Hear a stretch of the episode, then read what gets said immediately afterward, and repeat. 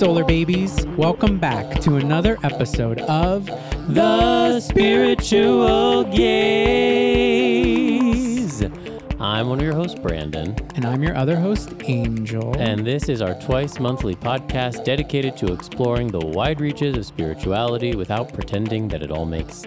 And we've actually done this 101 times. You mean these episodes? Yeah, well, introducing ourselves and saying that we are, you know, pretending like none of it makes sense. I thought you meant uh, this introduction of this particular episode. Oh, well, that we've only done like Three times. Yeah, three times. We've only done that three times. We are recording this in the midst of the Gemini uh, Mercury retrograde, and it shows. Grr, cross your fingers that we don't have to record this a fourth time. Is it still recording? Is the question. The, the answer is yes, it is. Okay, great. So then let's just continue on. I'm Angel Lopez. I am a uh, astrologer. I am a writer, a film producer, a queer mystic, a healer, a teacher, a lover, and a friend. And who are you? I'm Brandon Alter. I am a non binary goddess, a queer spiritual healer, a tarot reader, an astrologer, a writer, a teacher, and a performer, and a lover and a friend. There you have it. All right. Thanks for being here, everybody. See you next time. That's all you need to know. Um, yeah, no, we are in the thing. Well, I guess we'll save some Mercury retrograde talk for Our co- cosmic update. Yeah, a cosmic update later, so we don't have to like dive too deeply into it. But it is pretty amazing that we have done this show 101 times.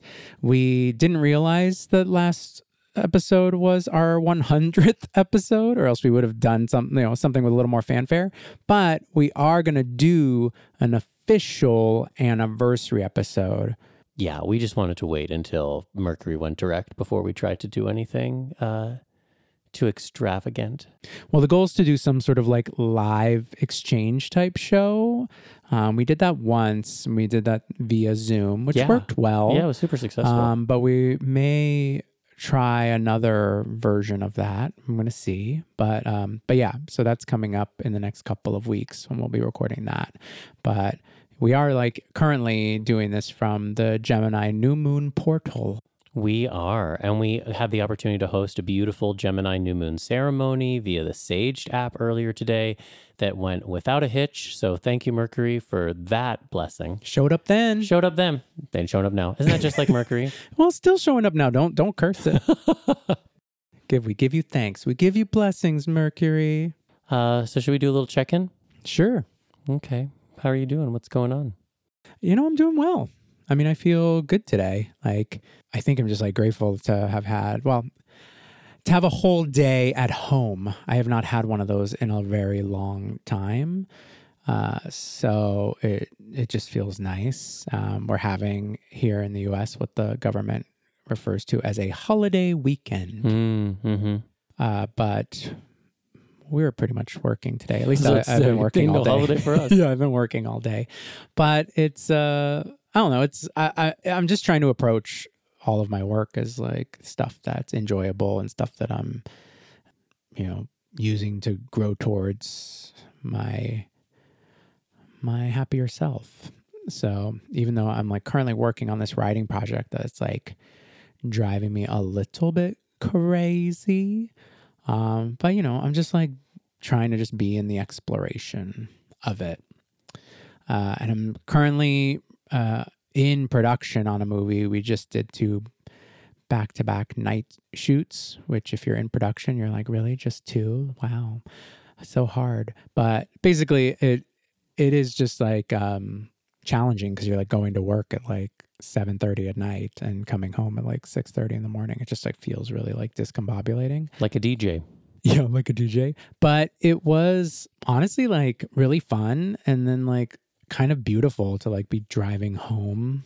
Like particularly like right now in LA, it was just like so misty and mystical, like coming in as like the sun was rising and watching like the sky change into those beautiful colors. Um, I sort of enjoyed it. Didn't sleep, still catching up on my sleep.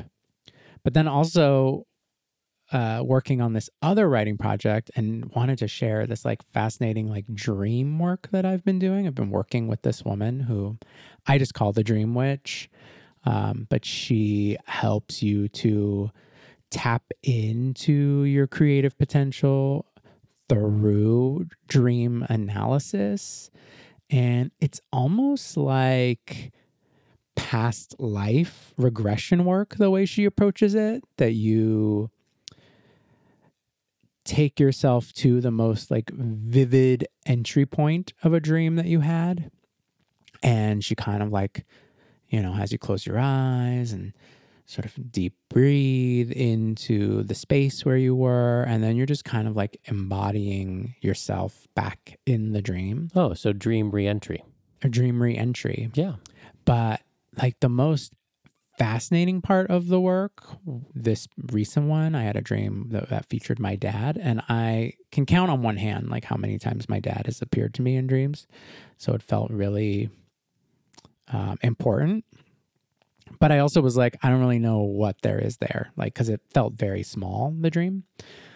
But in unpacking it with her, it was like so fascinating. And the thing she did in the work that was crazy to me was it was like I sort of like rose out of my body and rose into my dad's body in the dream. And I then was basically like talking through the dream as my father, which was so strange. I almost felt like I was like channeling him. Like I just felt like his voice coming through me.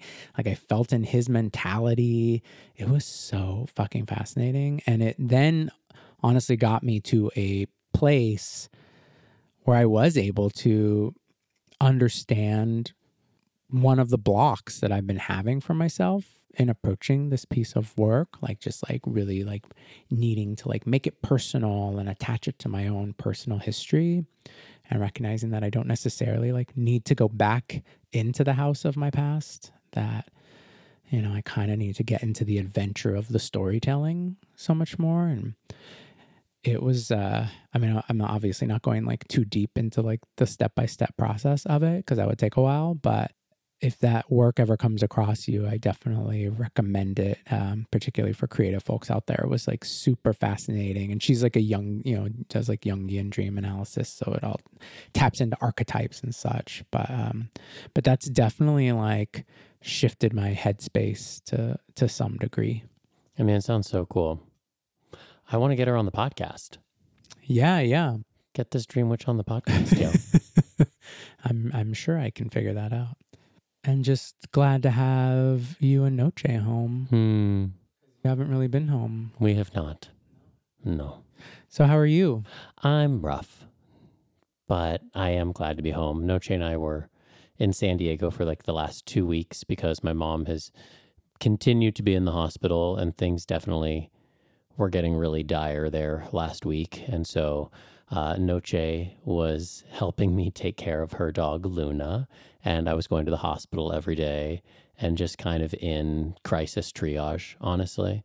And I'm really good in a crisis. And I'm really good at being present and showing up for what needs to be tended to.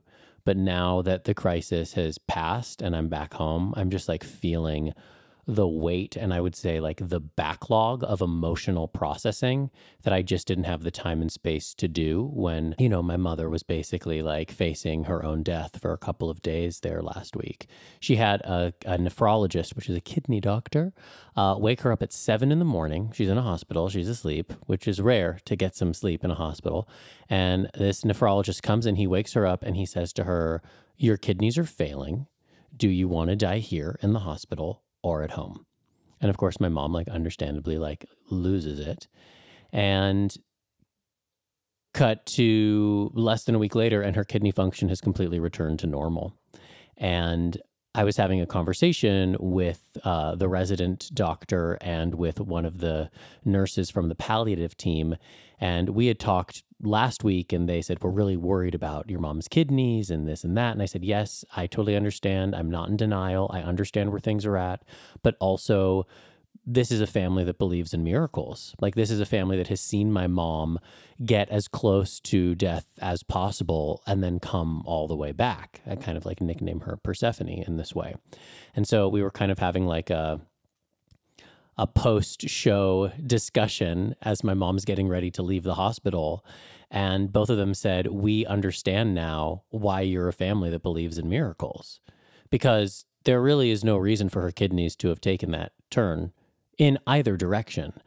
And so there were just a lot of of ups and downs and moments of real extreme emotional uh tension. And i don't know what the future is going to hold and nobody does. You know my mom says to to me and to my brother she says you know like nobody none of us know how long we have whether we have cancer or not you know you get hit by a bus tomorrow which is true so future tripping is not that helpful um, but the hope is is that she can go home which I think would help her majorly because she's been in the hospital for a month straight and she's basically been in the hospital since February with a couple of days home in between. And that allows me to tap back into my own life a little bit and also just like integrate everything that I learned and processed over these last couple weeks acting as her advocate and and uh yeah. So that's that's where I'm at. I definitely feel like exhausted from not only the emotional weight of it, but also like not getting great sleep. I've got two dogs in her house, and Noche would pace at night because he felt displaced, and her dog is a bit of a challenge. And so I'm just, I'm just slowly, I'm coming back. I feel like I've been in the underworld, and now I'm coming back. For sure. Well, in that, yeah, more than anything, that exhaustion is gonna keep you from feeling like you can move forward, you know, until you can like really refill your cup, you know? Yeah, which I think is challenging for me because I feel like the last couple weeks I've just totally put my life on hold and so all I want to do is like pick it back up, but you're right, I can't pick it back up until I've taken the necessary time to kind of return to a good grounded neutral. So after we record this podcast, I will begin that. So no socializing for you, mister. no lunches. Those ladies who lunch dates. I know, but some of that is important too because I like I was so alone. It was just like me alone in my mom's house or me in the hospital with my mom and like the doctor. So that's also part of like what I need is like other people reminding me what life is about. No, of course, but already there she goes making plans. I mean, I made plans as I was driving back from San Diego. It's just your nature. but you're right. Well, it's also Gemini season. of course, it is Gemini season. I just want to gather in small groups and talk until the sun rises. Yes, but it's a Mercury retrograde Gemini season, which we know Mercury is retrograded back into Taurus, which means this is a Taurus slash Venus driven Gemini season. Yes. And Taurus is all about the couch and some snacks. Which I'm which I'm leaning into. I want to lean into that myself. Should we lean into this episode's cosmic update since it seems like we already have? Sure, let's do it. All right, kids, put on your astro hats because it's time for this episode's cosmic, update.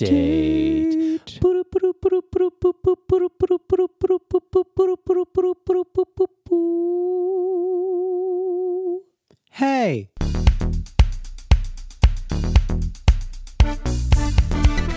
All right, so this entire cosmic update is really practically sponsored by Mercury retrograde.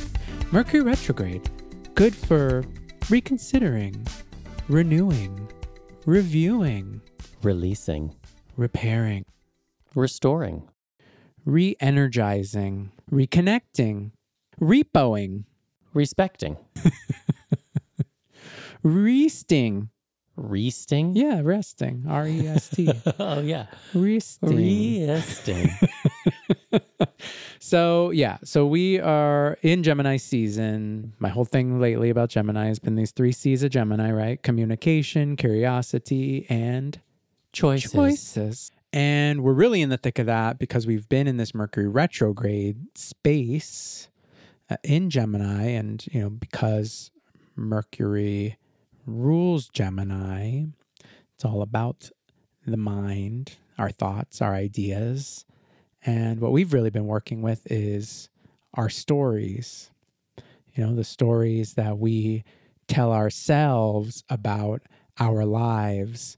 I can't tell you like how frustrated I get with myself because I just have the habit of just spinning a damn tale about how somebody wronged me or how somebody's gonna like, you know, how I'm gonna stand up for myself in a conversation and they don't respect me. So they're gonna come at me from this space.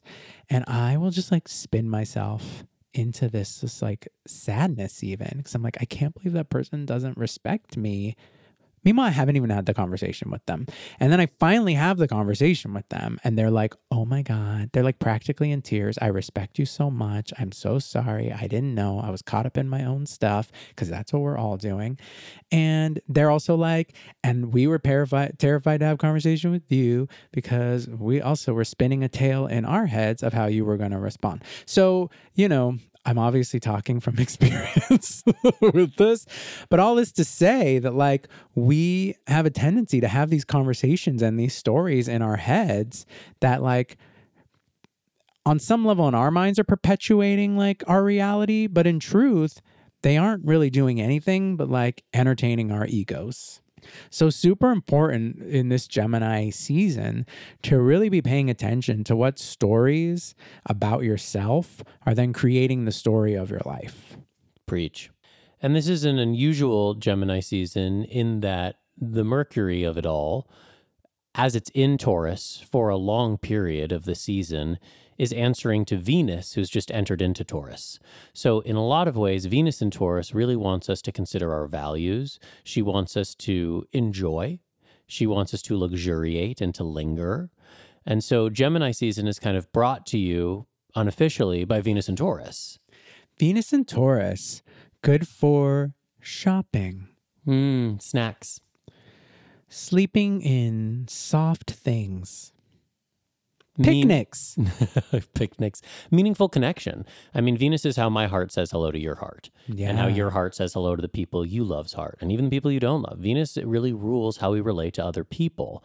And so a lot of what I think the stories that you're talking about reviewing are not just how you're relating to yourself, but also other people around you. Right, exactly. And what Venus really brings up is value. What do you value? Venus is money, Mercury is the mind. So it's kind of like, are you putting your money where your mouth is? Right. And not just literally, like, are you, you know, using your dollars to support, you know, companies and things that you believe in, but also are you actually acting in ways that align with the way you talk to yourself about what it is you say you want to be doing? Well, and what it is you believe yourself to be worth, you know, because of that that worth, that value connection to Taurus. So we sometimes um, forget that the stories we create are chipping away at our self worth. And we need to make sure that we're using words, thoughts, ideas toward ourselves that support our worth. Or if we don't have a sense, a strong sense of self worth, that promote it. Yeah. Or start to excavate it. Yeah.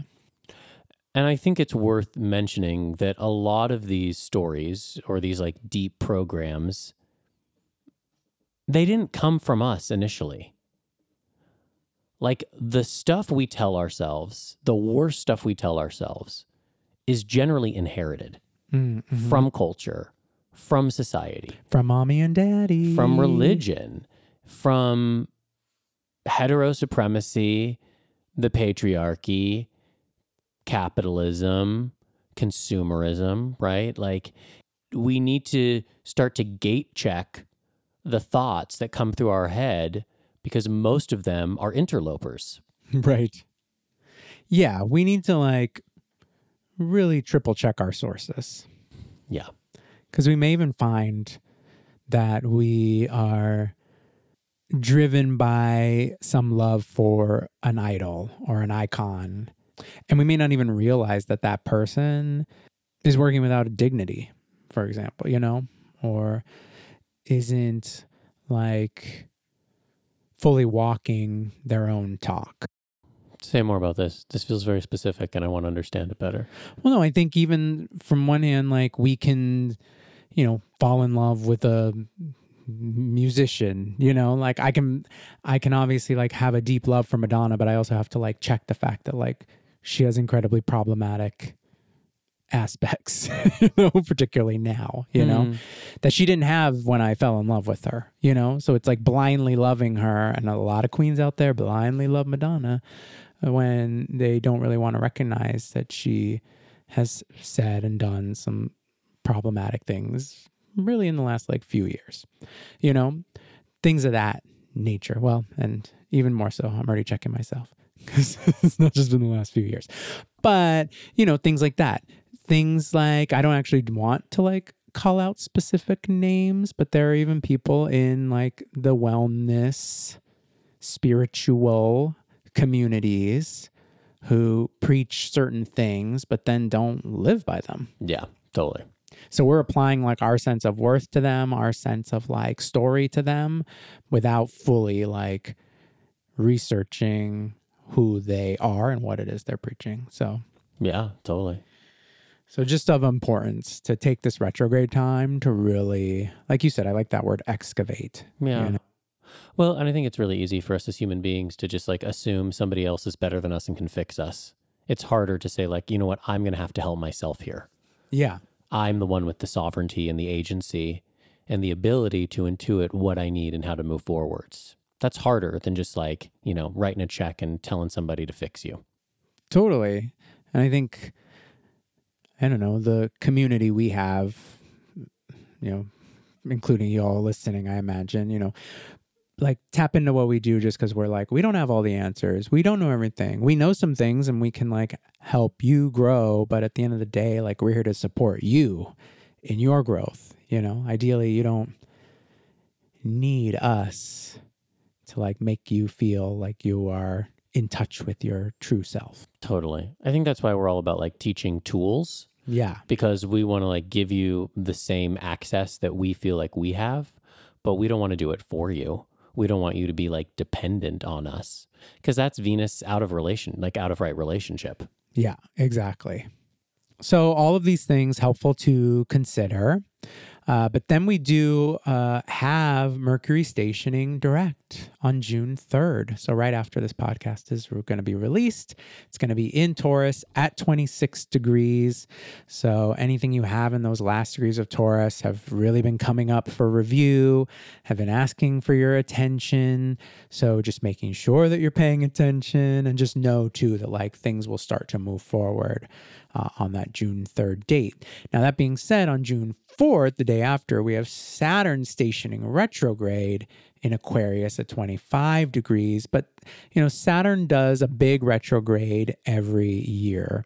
And, you know, I feel like when Saturn's going direct, it's really putting us to work in certain ways, maybe moving us toward like new positions in our work or things of that nature. And then when it retrogrades, it just kind of gives us the opportunity to kind of really be in the work. Yeah, and it's also worth looking at your own chart and knowing were you born with Saturn direct or Saturn retrograde? Because if you are a Saturn retrograde baby, then when Saturn does move in a retrograde direction, you might find that you start to feel like you're moving forwards.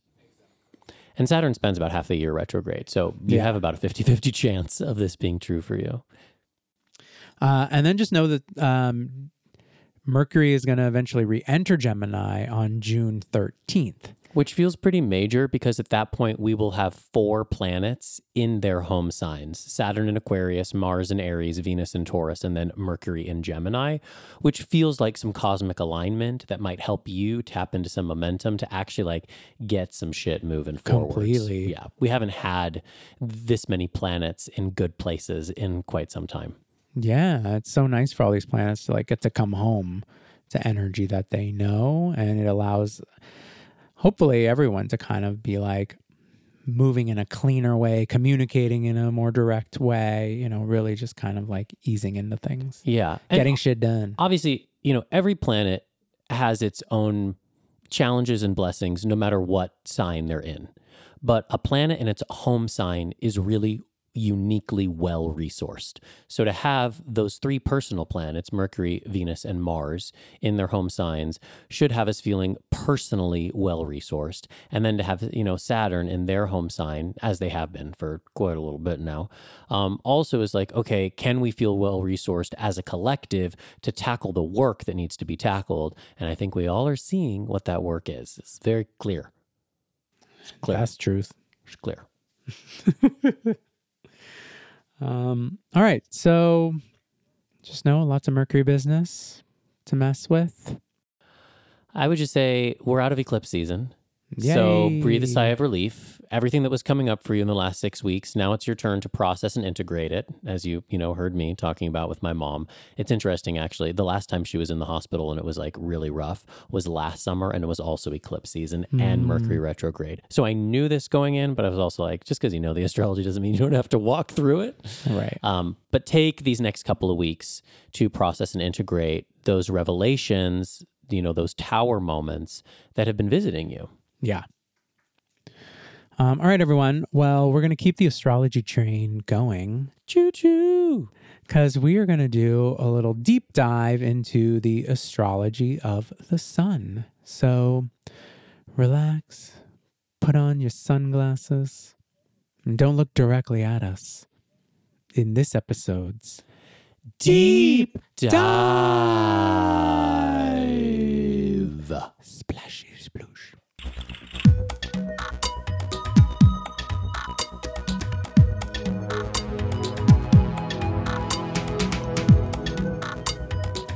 So I found it really interesting that we had never done uh, astrology, you know, all about the astrology of the sun. Yeah, we've done every other planet, Yeah. including an asteroid or two, Yeah. but we've never actually taken the time to unpack who is the sun in astrology.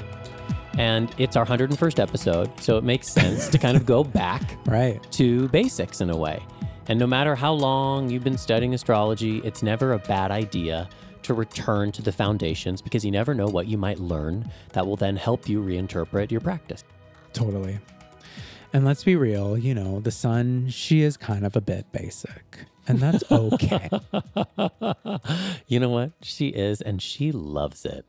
It's still important to be able to commune with the basics because we have to all we have to be able to speak the full language. But really, what I mean is just you know it's it, she's a little basic in certain a- astrological aspects, but she's a little basic too because that's what most people consider just like their understanding of astrology, right? Like your sun sign is your sign, the one that anyone will ask you. Yeah, and I think it illuminates the conversation between who you are and what you want. Yeah. Um, I really like this uh, quote from Joanna Martine Woolfolk. She writes Your horoscope is a painting of you. The characteristics of your sun sign are the broad strokes that the artist first lays down on the canvas. The artist outlines your general shape, the planes and angles of your face, the way in which you hold your body. In the same way, your sun sign delineates your general character.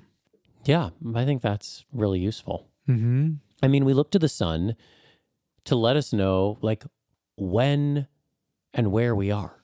Right. Like, okay, the sun's out. Okay, it's daytime.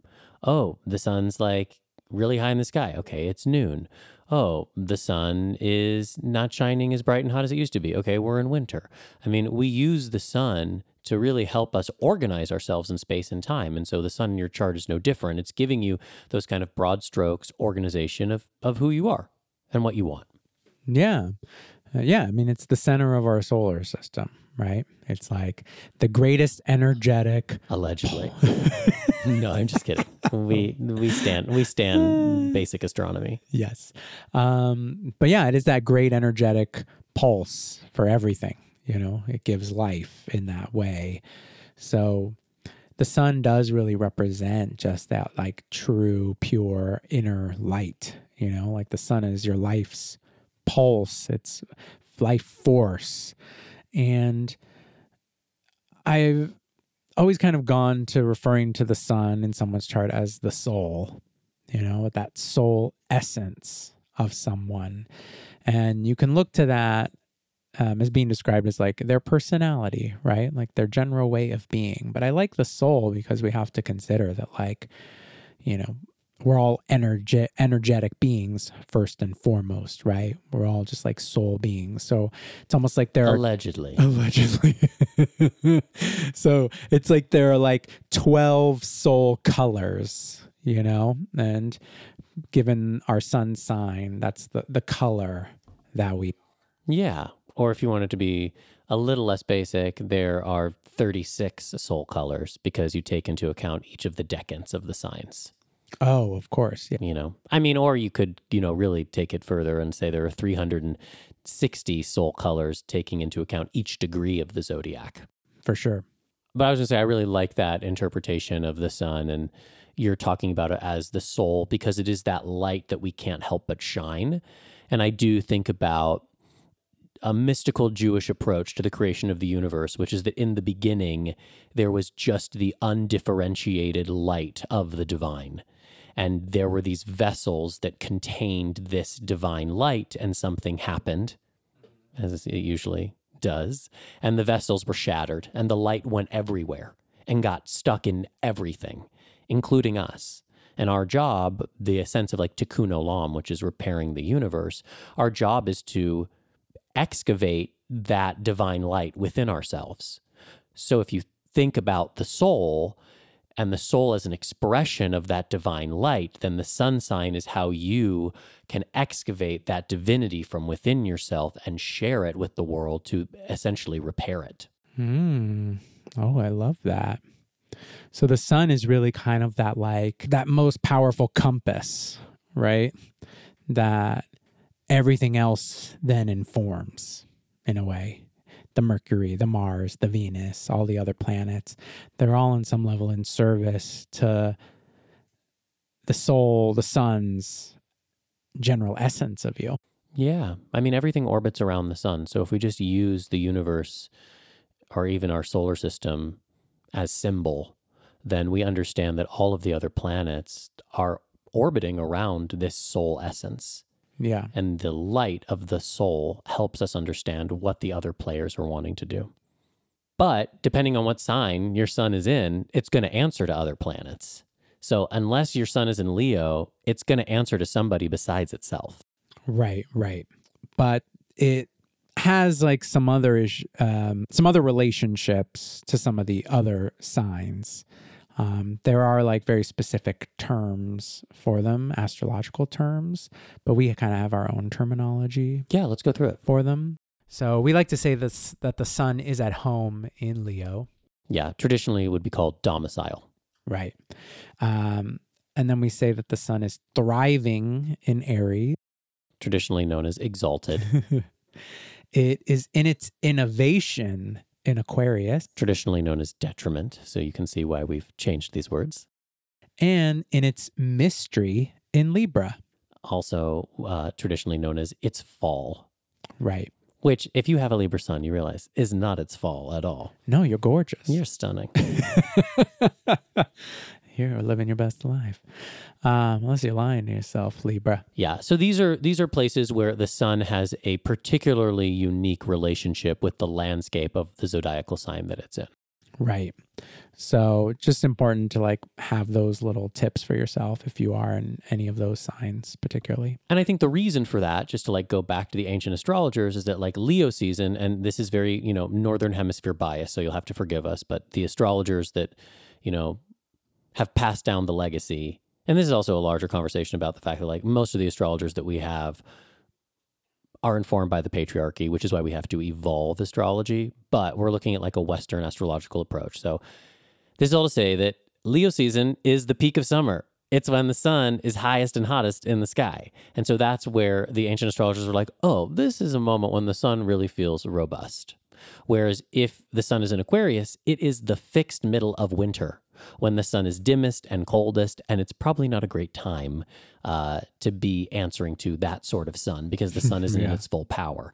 So, again, this is where we look to the natural world to help us flesh out the symbology of the zodiac. Yeah. Another way I like to look at the sun is to refer to it as the most comfortable chair in your house. Oh, yeah, I love when you say that. uh, because it's just like an energy that you know, you understand, you know, for the most part, the personality traits that are assigned to your sun sign are things that are going to feel very familiar to you, unless, of course, you have like an oddly placed sun or have a Saturn sun situation or what have you. But for the most part, you are going to really like feel just that like easy, cozy essence of it, you know, like it just like knows the contours of your body, you know, when you sink into it. Yeah, it's that perfect little black dress. Right, exactly, exactly. So, you know, you can consider the sun as just this energy that is on some level familiar, familiar, but still wants to be expressed. And you can then look to your sun's house placement to get somewhat of a clearer sense of how that sun wants to express. And where in your life does that light want to be shined the brightest? Yeah. And we'll actually just go and give like a little headline for the sun in every house Oh, um, at the end of this. But but um, another way I like to think of the sun too is that it's like the main character in the play of your life. hmm. You the know? protagonist. Yeah, and that you know the sun's adventure is similar to like how you would like go about creating your experiences Mhm. in life you know Mhm. how the sun would approach its journey through the plays is is essentially you you know I love that. Thinking of like the sun as the fool in like the Yeah. fool's journey through the tarot. yeah which is why i also like that it has like this thriving connection to aries Mm-hmm. because i feel like it's easy to also relate the sun to the first house For right? sure. Yeah. Yeah. Cause it is that horizon I mean the rising obviously too, but it's that that horizon point line of your chart. Yeah, it's the initiation point. It's the assertion of identity and expression in the world, Yeah. which is why technically it's in its fall or its mystery in Libra because we know Libras are very much interested in the other, right? A good Libra wants to be in relationship, wants to partner, and that's not necessarily what the sun does on its own. You know, the sun wants to shine and it wants to be center stage and it wants to acknowledge itself first and foremost. So it is mysterious in Libra because it's through the other, through the mirror and the reflection that it sees itself more clearly. Mm, mm-hmm. Mm-hmm. So the sun is ultimately like a strong backbone for your identity. And you may find that the sun is associated with the identity as well, too. For and, sure. Yeah. And the sun is also associated quite a bit with purpose and, you know, uh, our sense of purpose. I like to really dial it down to like how we, on some level, like approach our purpose, you know, like the energy that we, we're going to use. It's almost like the tools that we're going to want to use in order to attain our purpose. Um, but it doesn't necessarily have to be like so literal per se.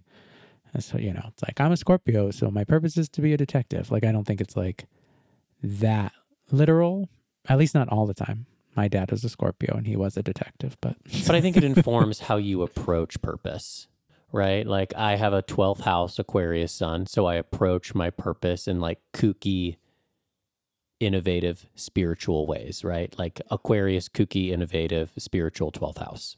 right. So no matter what I'm doing, you know, because I think a life purpose is many things. It's it's how you live your life. It's not necessarily the things that you do.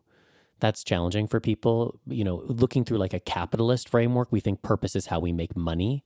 Our life purpose has to be our career, but that's not true. Your life purpose is how you move through your life. Right, exactly. That's your life purpose is is how you engage. And so the sun sign in astrology can can help you understand, okay, how do I how do I naturally engage going back to that like most comfortable chair in your house? But I think it's worth saying that depending on what time you were born, and this is what's known as sect in astrology, S E C T. If you were born at night, you might find that your moon sign takes a lot more of these connotations because you're looking to that luminary. At night, the sun ain't out there, it's more hidden. Whereas if you're born during the day, you're definitely looking to the sun for all of this. Yeah. And then I think also good to go back to something you talked about just briefly before, which is the rulership element.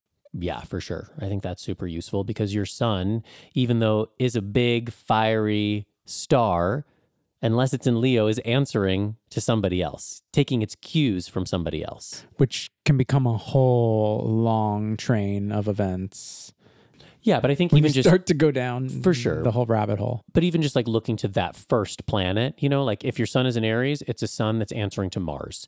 If your sun is in Taurus, it's answering to Venus. And these things can help you make better sense of your sun. Like my sun is in Aquarius, it answers to Saturn.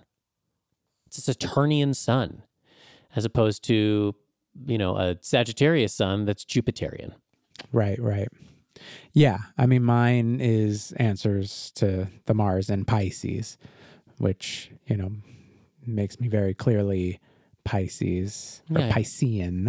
Yeah, you're a ram that's lost at sea. I'm a ram under who can swim. Oh, you're a, like a ram mermaid. Yeah, I'm a ram man. A ramen. A ramen? No, Okay. just a ram man. I'd love some ramen though. That sounds delicious. Oh, it's so it's too hot today. Too hot for ramen. but they say when it's hot, you should eat hot things. Oh, they do say that, Right? That's like where spicy food comes from. allegedly um so i think yeah it's helpful to just like think about those extra elements of things um, because they do all continue to color your sun sign expression too. And then of course yeah the house placement. Like wherever you have your sun placed again it kind of gives you just like some sense of how that sun wants to express in a particular way and we'd created these little like they're almost like affirmations when we um, had done uh, some work on the uh, on the sun in our one of our astrology classes and i just thought it was interesting to share them Share it with the children. so to have a sun in the first house would say i express myself through asserting my identity to have a sun in the second house is i express myself through bringing beauty into form Hmm. A third house sun says, I express myself through my thoughts and ideas. A fourth house sun says, I express myself through my home. Fifth house sun says, I express myself through what I create. A sixth house sun says, I express myself through how I serve others. A seventh house sun says, I express myself through my connection with others. An eighth house sun says, I express myself through sharing in deep experiences. A ninth house sun says, I express myself through what I learn about myself in the world. A tenth house sun says, I express myself through sharing my gifts with the world. An eleventh house sun says, I express myself through finding ways to strengthen the collective. And a 12th house sun says, I express myself through soulful insights into the human experience. So, just some like unique affirmation like statements to help you connect to that sun essence in each of the houses. Yeah, and I love that each of them start with I express myself because the sun can't help but pour forth some of its essence. Right. But how you pour forth that essence might be very different based on the sign in the house. And it is an important thing to understand for yourself. How do I inherently express myself? But also, where else can I grow? Yeah. So hopefully this gives you just an opportunity to, you know, delve a little deeper into your sun sign. Um, when you do get into astrology, it tends to be the one that you just kind of speed through because you're like, I already get this. I want to know all the other stuff. But no, don't uh, don't leave that basic basic friend behind. No, because there's a lot you can learn about the sun. And it is certainly the sign that everybody knows first and foremost. In the hospital where I was for the last 300 years, uh, every time a baby is born in the hospital, there's like a little five second melody that's played throughout all of the speakers. It's um, like da da da da da da da da da da da I think that's a rockabye baby, right? Yeah. Okay. And so every moment that that happened, I was like, oh my gosh, I know what this baby's birth chart's going to be. I know what this baby birth chart's going to be. I mean, most of the time I was like, oh, these poor eclipse season babies. But I just think in the old days when we would all go to restaurants and people would get sung happy birthday in the restaurants, you would also know like, oh, there's a Virgo. Oh, there's a Scorpio. Yeah. Because it's fun. It, it's a way to start to get to understand the essence of somebody's soul. Right. I mean, I did this whole newsletter because it's Gemini season. I was talking about how astrology is a language.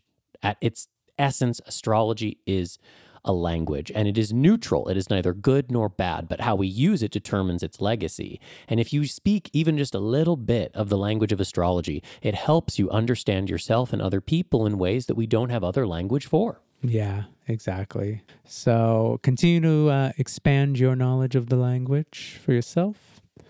And now we're going to settle into this week's tarot card. So just take a moment, connect to the cards by listening into the sound of them being shuffled, and just trusting that this message will resonate no matter the future place or time to which you listen to this episode.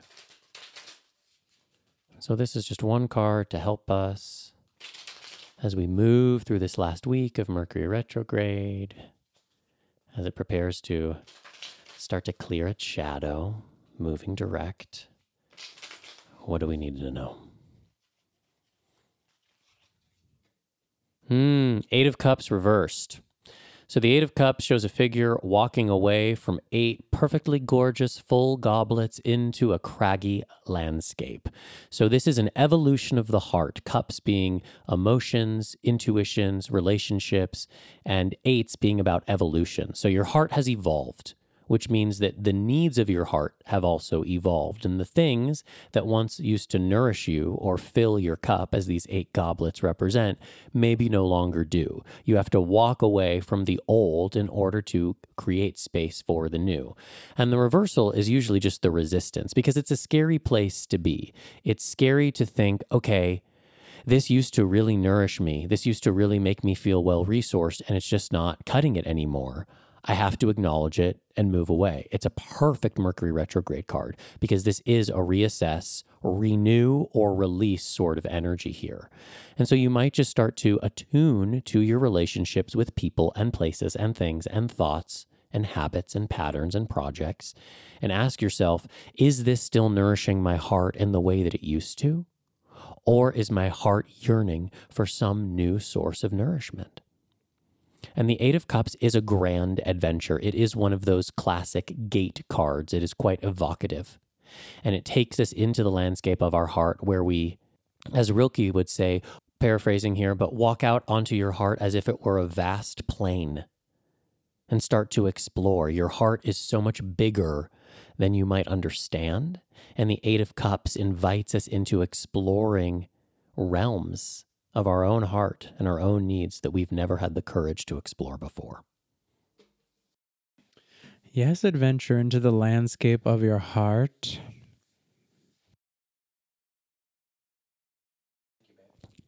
So, thank you for being here. We love you. We love connecting with you in all the ways that y'all show up for us, and we hope that we're still showing up for y'all.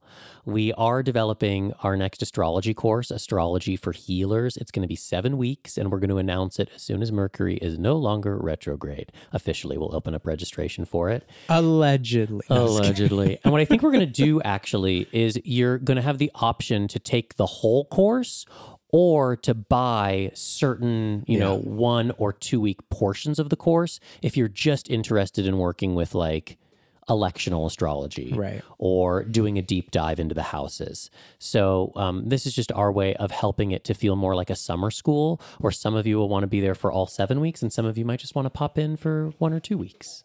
Yeah. So keep your eyes peeled for that.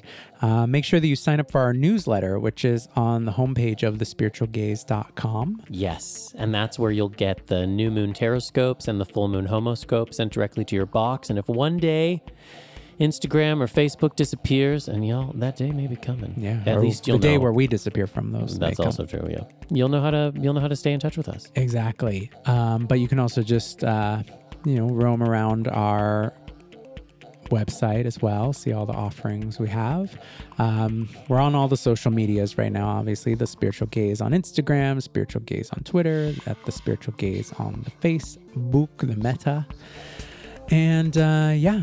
So Hopefully, we'll see y'all sometime soon. Hopefully, this retrograde treats you well. It's gonna be over by the time you know it, and probably already by the time you listen to this. Until next time, this has been your transit through the, spiritual gaze.